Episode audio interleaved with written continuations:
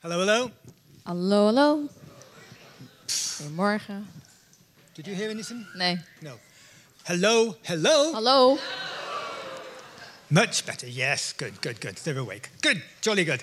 Um, first, a, um, a, a note in case we run out of time, Cincy may have to run out of the building, and uh, in which case, Shirley, wherever she is, has graciously agreed to take over.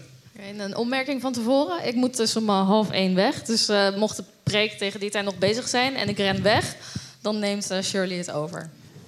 Yes? Are we all right with this? Is that okay? Iedereen dat eh, prima? Ja, Mm-hmm. I fijn. don't know, don't know, I Fijn. don't know. Okay, all right, right. Actually, speaking of, of, of Shirley, wherever she is, um, in the car on our way here this morning, oh, there she is, hello. Ja, eh, vanochtend in de auto onderweg hier naartoe. Shirley jabbed me with her finger and, and asked, Are you even listening to me? prikte eh, Shirley met de vinger zo in Norman. En eh, vroeg aan Norman, eh, luister je eigenlijk wel naar me? Which I thought was a really strange way of starting a conversation. Wat ik een hele vreemde manier vond om een gesprek te beginnen. Silly, huh? Right, good. Right, so they're still going. Good. Right, so let me tell you a story. Stop laughing, that's enough. Fine, thank you. Good. Let me tell you a story about something that happened at the end of August 2005. Oké, Ik wil je een verhaal vertellen over iets dat gebeurde aan het einde eh, van augustus in 2005. After Hurricane Katrina had torn the American city of New Orleans to pieces. Nadat de orkaan Katrina eh, de Amerikaanse stad New Orleans helemaal aan stukken had gescheurd. First, there were high speed winds. Eerst waren de eh, ja, eh, rukwinden. And then because the dikes broke, there was flooding everywhere. En Nadat de dijken eh, eigenlijk eh, gebroken waren of eh, lek waren, eh, is de hele stad ondergelopen. And it displaced hundreds of thousands of people. En honderdduizenden mensen raakten hun huizen kwijt. And over 1,800 people lost their lives. Meer dan 1800 mensen eh, zijn toen omgekomen. Please note that New Orleans is just about two meters under sea level, En het is goed om te weten dat New Orleans twee meter onder eh, het zeeniveau ligt. just like Zeepeil. Amsterdam. Net zoals Amsterdam. And Schiphol Airport is four meters under sea level. En Schiphol ligt vier meter onder de waterpeil, onder de zeepeil, zeeniveau. So you may want to choose another airport to fly out of if the same thing happens here. Dus je zou misschien een ander vliegveld willen kiezen als zoiets eh, in Nederland gebeurt. But I'm not going to speak about that. Maar daar hebben we het nu niet over. So let's go back to New Orleans. Dus we gaan even terug naar New Orleans. 1,500 of the survivors Eh, were, oh, ja. sorry, were shipped out of the disaster area to Houston, Texas. 15.000 van de overlevenden eh, waren dus uit het Ja. rampgebied gehaald. En die waren eh, ja, in die, eh, ja, wat is het, sportstadium neergezet. In the eh, Astrodome, in Astrodome, Astrodome in Houston, Texas. in Houston, Texas. Right, and they all camped out there. En ze zaten, ja, daar zaten ze dus een tijdje. And there was a youth with a mission. We know youth with a mission, right? There was a couple from Youth with a Mission who went around the stadium talking to the people. En er was een eh, echtpaar van Jeugd met de Opdracht. En die liep rond in het stadium. En die praatte gewoon met de mensen daar. In fact, they didn't talk to the people, they listened to the people. Eigenlijk waren ze niet met die mensen aan het praten. Maar ze luisterden naar de mensen die daar waren. They asked the people what had happened to them and how they were doing, etc., etc. En ze vroegen aan die mensen, hoe, wat is er met je gebeurd? Hoe gaat het met je? Et cetera. And the people told them their stories. En die mensen die vertelden aan hun hun verhalen. Because many people had lost absolutely everything, Want veel van die mensen waren letterlijk alles kwijtgeraakt. and some of them had lost family, friends, animals, whatever. En sommige mensen waren ook familie, vrienden, huisdieren nou ja, kwijtgeraakt. So this couple spent the day walking around the Astrodome listening to people's stories. Dus dit echtpaar die, eh, liep de hele dag eigenlijk door die astrodoom. En die, het enige wat ze deden was naar mensen luisteren. And at the end of each conversation, if it was appropriate, if they felt it appropriate, they would ask if the people wanted to be prayed for. En aan het einde van zo'n gesprek, als het gepast was, dan vroegen ze aan die mensen... eh, vinden jullie het fijn als we voor je bidden? And invariably, the people said, Oh, yes, please. And they, were, they felt really grateful that someone would bid, pray for them. En meestal zijn de mensen, ja, graag. Want ze, voelden zich heel, eh, ze waren heel dankbaar dat iemand voor hen wilde bidden. And at the end of the day, they, they met a guy with a big banner saying, Prayer Station. En aan het einde van de dag kwam dat echtpaar kwam, eh, een man tegen in dat stadion. En die zat eh, bij zo'n prayer station, een soort gebedsstation. So they asked him how he'd got on. Dus ze vroeg aan hem, hey, eh, hoe gaat het eh, hier? And he complained that not one person had been up for prayer. En hij was aan het klagen. En hij zei, er is niemand langs geweest om, om gebed te vragen. Nobody, the whole day, nobody. Niemand, de hele dag nog niet. Yet this couple had prayed with maybe thousands of people throughout the day. Terwijl dit echtpaar waarschijnlijk met duizenden mensen had gebeden gedurende diezelfde dag. only because they were willing to listen to what the people had to say. En waarschijnlijk omdat ze bereid waren om te luisteren naar wat de mensen hen wilden vertellen. Recently, more recently anyway, I had a dream. I dreamed a dream, Oké. of course, as we do. Recentelijk had eh, Norman een droom. Not as, uh, uh, and uh, there was a disaster. There had been a disaster in this dream. The dream wasn't a disaster. There had been a disaster in the dream. Norman droomde dat er een grote ramp had plaatsgevonden. Not as big as Katrina, but it, some kind of disaster. Niet zo enorm als Katrina, maar een soort gelijke ramp. And I've actually no idea what the disaster was. Maar hij had geen idee wat, wat de ramp nou was. But what I did see in the dream was that people were get, it was a, some kind of a big house, like a, or a hotel with glass windows or something. En wat hij wel zag is dat allemaal mensen in een heel groot huis zaten, een soort hotel met allemaal glazen, allemaal ramen. And there were large, a large number of people, and they were all gathered in groups. En dat was een he- hele grote eh, groep mensen die allemaal in groepjes bij elkaar zaten. They were just sitting around telling each other their stories. En ze zaten gewoon bij elkaar terwijl ze aan elkaar hun verhalen vertelden. And the people who were listening were just listening. En de mensen die luisterden, die waren alleen maar aan het luisteren. They weren't offering advice or help or anything, they were just listening. Ze boden geen adviezen, ze boden ook geen hulp, ze waren alleen aan het luisteren. And that was pretty well my dream. En dat was eh, Normans droom. Not an exciting dream, right? Niet heel Ja. spannend, toch? No, no, not Of wel? much of a dream, really. But before I went to sleep, before I was able to sleep, this thing started to roll around in my mind. Maar voordat hij verder ging slapen, neem ik aan, eh, begon dit idee eh, eigenlijk eh, rond te zoomen in zijn hoofd. Be- Because something, something in that scene pff, had, had touched me. It was strange. Iets, iets uit die droom had hem geraakt op, op een bepaalde manier. And I realized that whatever it was, that this, this was a key to something. En hij wist ook van wat, wat dit ook is, het is een soort begin tot iets of zo, een soort sleutel tot iets. And, and then the fog cleared, as it does. En ineens trok de mist op And I got an idea. en toen kreeg hij een idee. What if we were to set up a place where people could just go and talk? Want als ze nou een, een plek eh, openen, opzetten waar mensen gewoon heen kunnen gaan en kunnen praten. Or what if we were just willing to spend the time to listen to people? Of wat als wij eh, gewoon eh, eh, bereid zouden zijn om alleen maar te luisteren naar mensen. What if we allowed people to unload their burdens on complete strangers? Wat als we de mensen de kans zouden bieden om gewoon van hun eh, problemen, hun, hun bagage af te komen. Door gewoon bij ons hun verhaal te doen. The things that were, were bothering them, were dragging them down. Dingen waar ze last van hadden, die, hun, eh, die ze met zich meesleepten. The disappointments, the worries, the concerns, the failures. De, de teleurstellingen, de zorgen, dingen waar ze in gefaald hadden.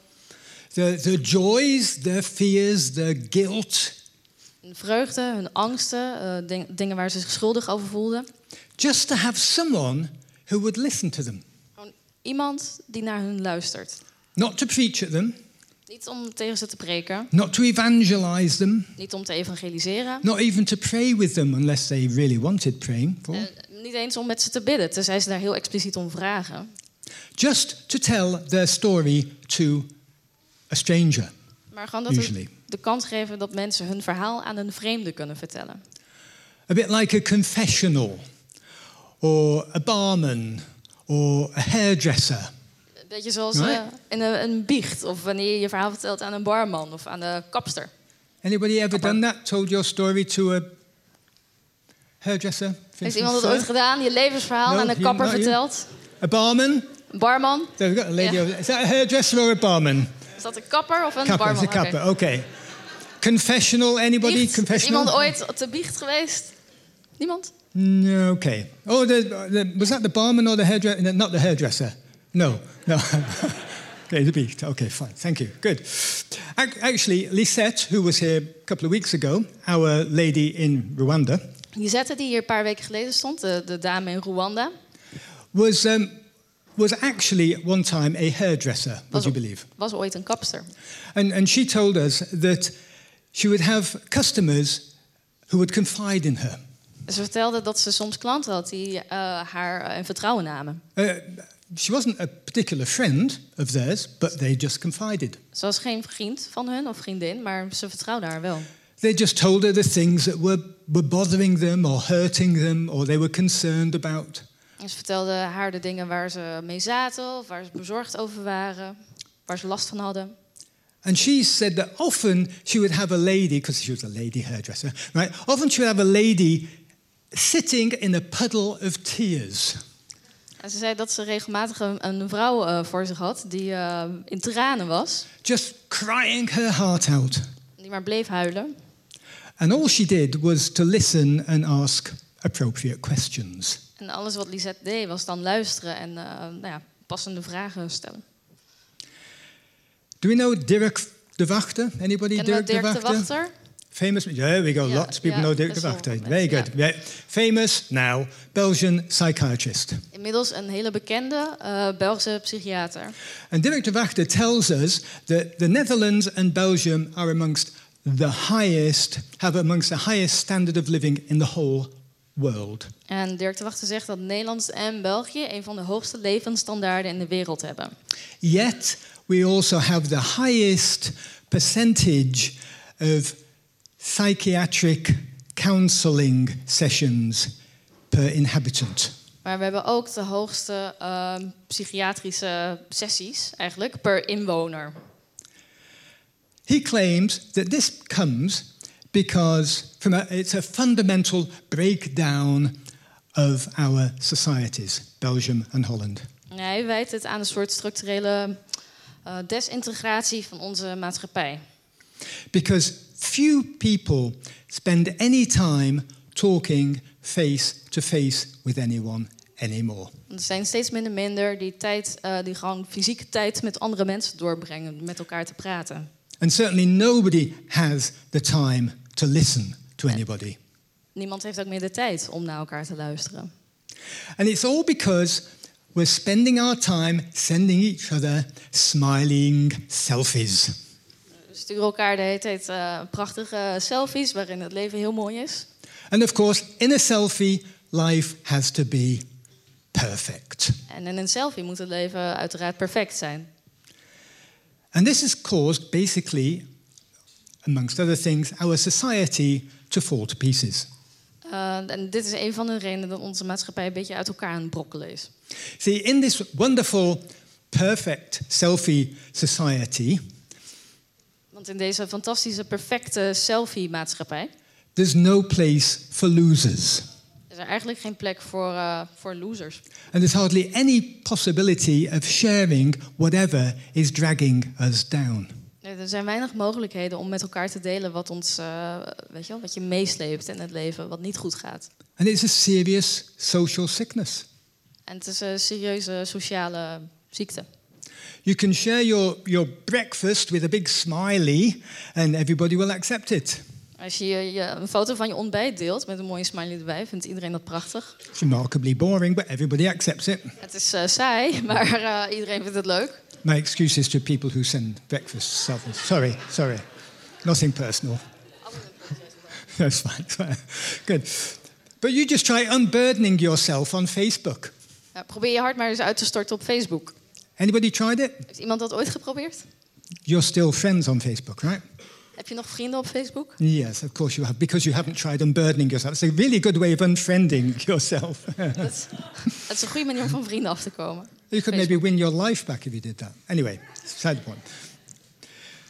You see, there are 1.6 million officially registered as critically lonely in the Netherlands. 1.6 million. In Nederland zijn 1,6 miljoen mensen eh, geregistreerd als eh, eenzaam. Critically lonely. Kritisch eenzaam. Ja, Yes. ernstig eenzaam. Yes, ernstig, ernstig eenzaam, flink what she said. eenzaam. Yes, Ernstig eenzaam. yes. That's about approximately, I'm not good at maths, but mm, getting on towards 10% of the whole population. Dus heb je het over ongeveer 10% van de totale bevolking. One in, teen, one in 10 people you meet on the train, for instance. Ja, dus 1 op de 10 mensen die je bijvoorbeeld tegenkomt in de trein. And there is a much higher percentage of that than that of normally lonely people, if you like. En een veel hoger percentage is eigenlijk ja, normaal eenzaam.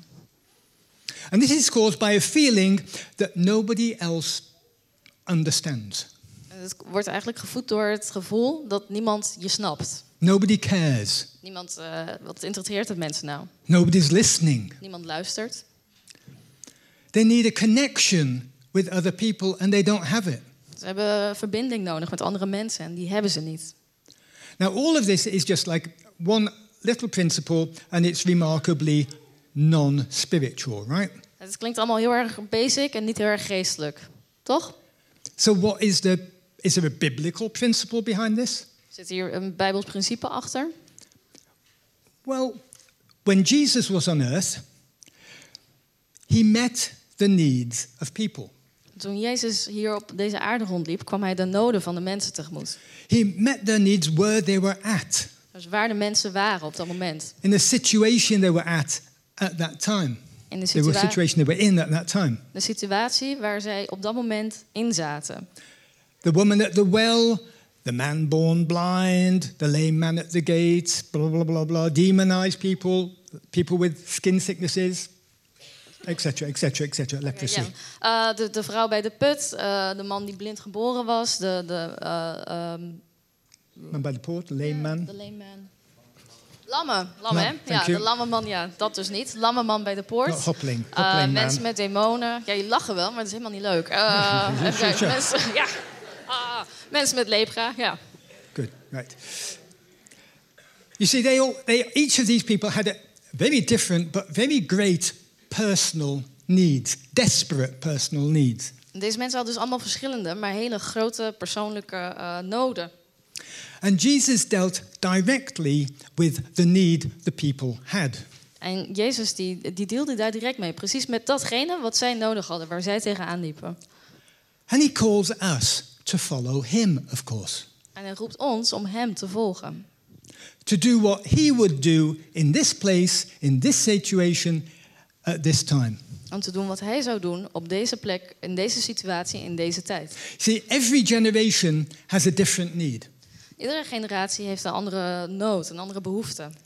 a whole bunch of different needs. Of een hele verzameling van verschillende behoeften. So the trick is to reach out to our generation's needs, fix our generation's needs, just like Jesus did. Het punt is dat we eh, moeten uitreiken naar wat deze generatie nodig heeft. En dat te verhelpen, net zoals Jezus dat deed.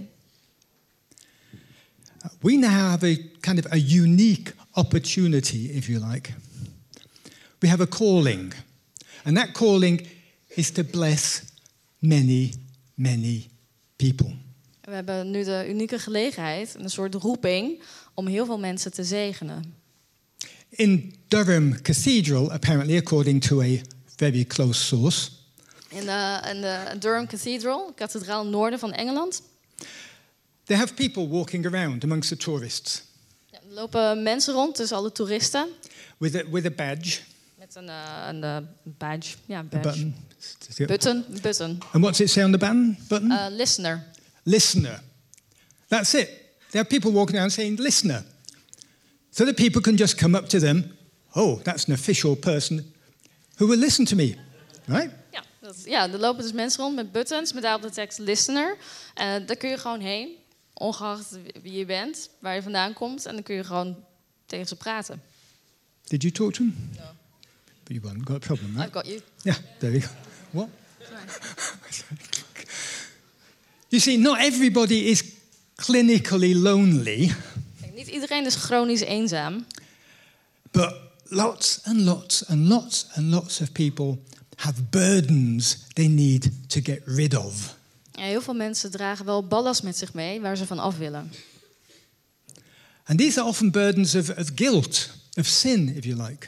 En dus, eh, vaak zijn dit, eh, is het ballast van eh, schaamte of schuld of zonde, als je wil. And our Catholic brothers and sisters have been addressing this for centuries. En onze katholieke broeders en zusters zijn hier al eeuwen mee bezig.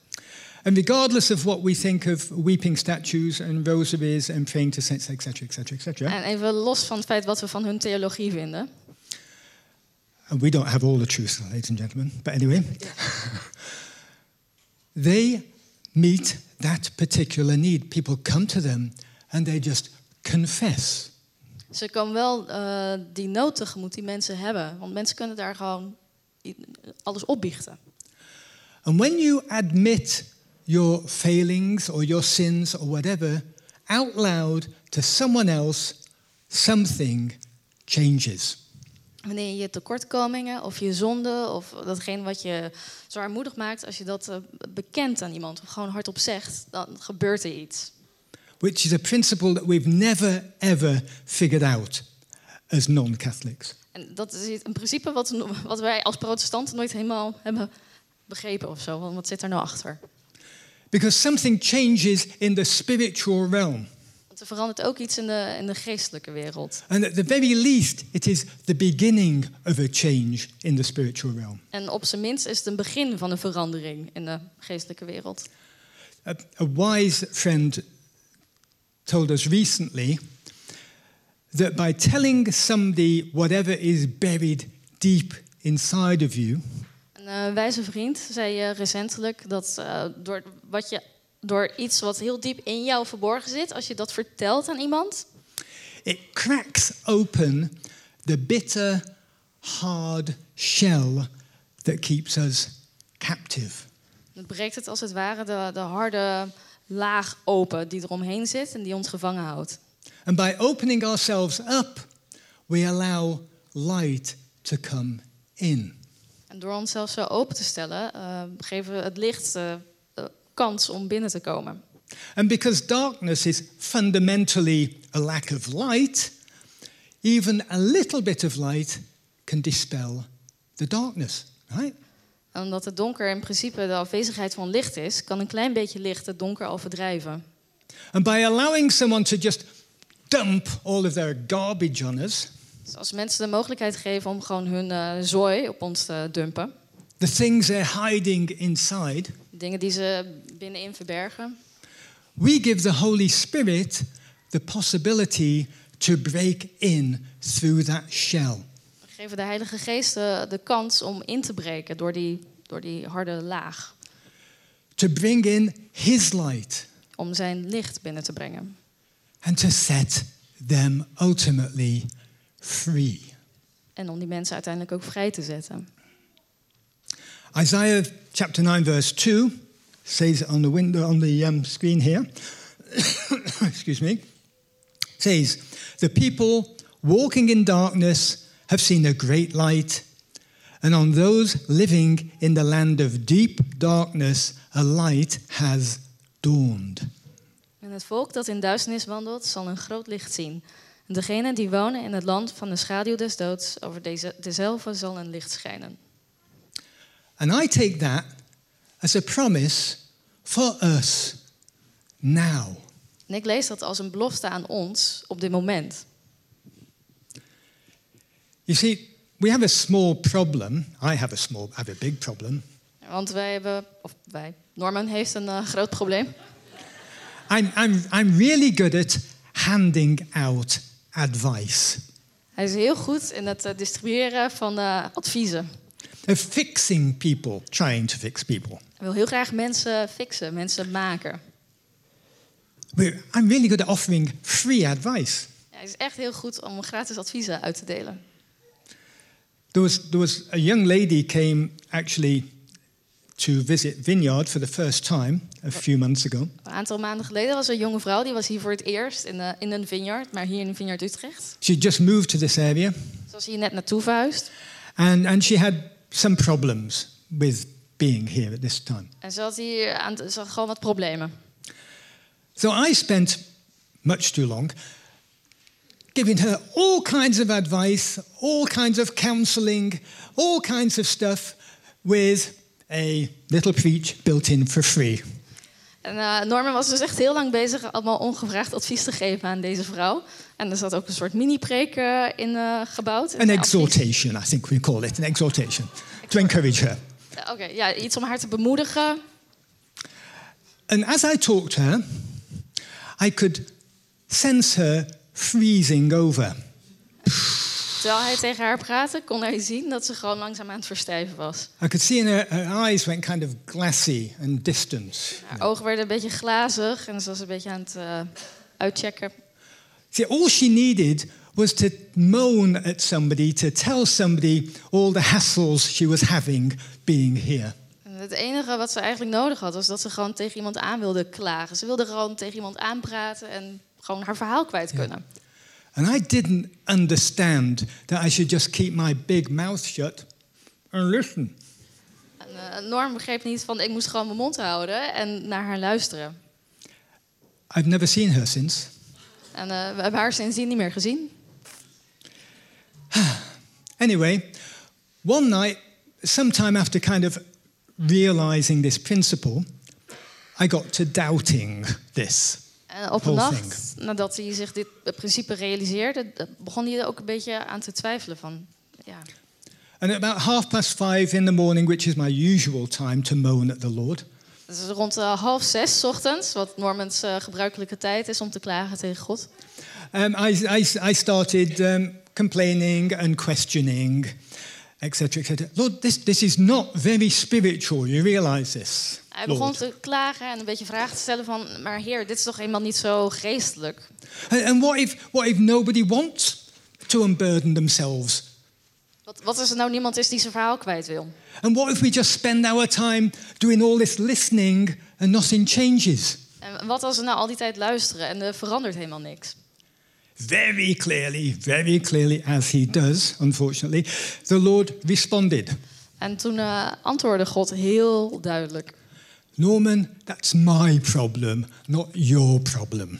Hij zei, Norman, dat is mijn probleem, dat is niet jouw probleem. And I am God enough to break through and make this work. En ik ben God genoeg om hier doorheen te breken... en ervoor te zorgen dat dit gaat werken.